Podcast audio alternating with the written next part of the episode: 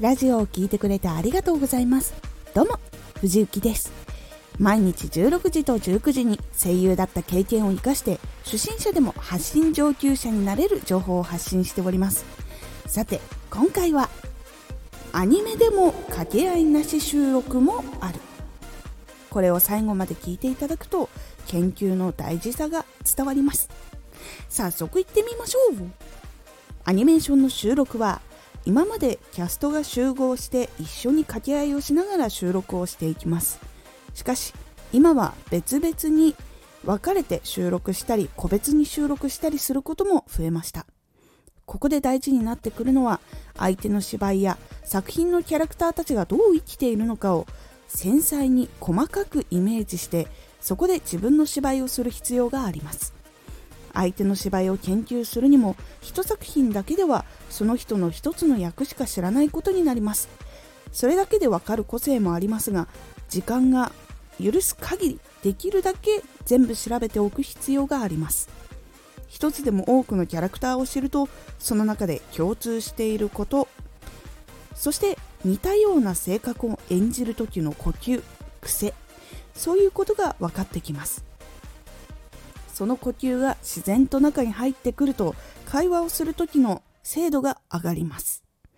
キャラクターも読み込めば読み込むほど監督さんと話せば話すほど精度が上がっていきます。もちろん自分で考えるポイントも大事で精度を高く細かく考え抜かないといけません。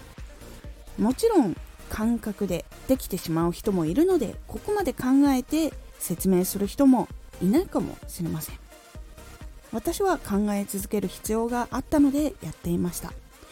プロの人がすごい技術を持っているのは自分に向き合って続けてきたからです。いろんなことを向き合っていかないといけない仕事だからです。しかも答えは決まっておらず人の数だけ答えがあるからそこが難しいところなのです。いかがだったでしょうか？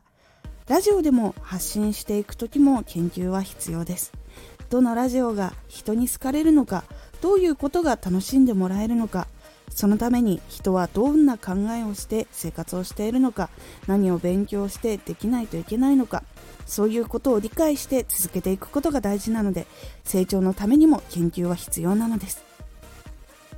今回のおすすめラジオゲーム収録は一人でする。声優は1人で収録することもあって動くキャラクターがないこともあります。その中でイメージは本当に大事で自分は何をすることが求められているのか理解して実行していくことが大事です。ということをお話ししております。このラジオでは毎日16時と19時に声優だった経験を生かして初心者でも発信上級者になれる情報を発信中。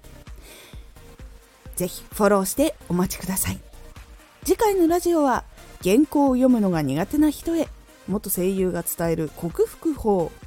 こちらは原稿を読むのが苦手な人が抵抗がなくなる方法をお伝えしますのでお楽しみに。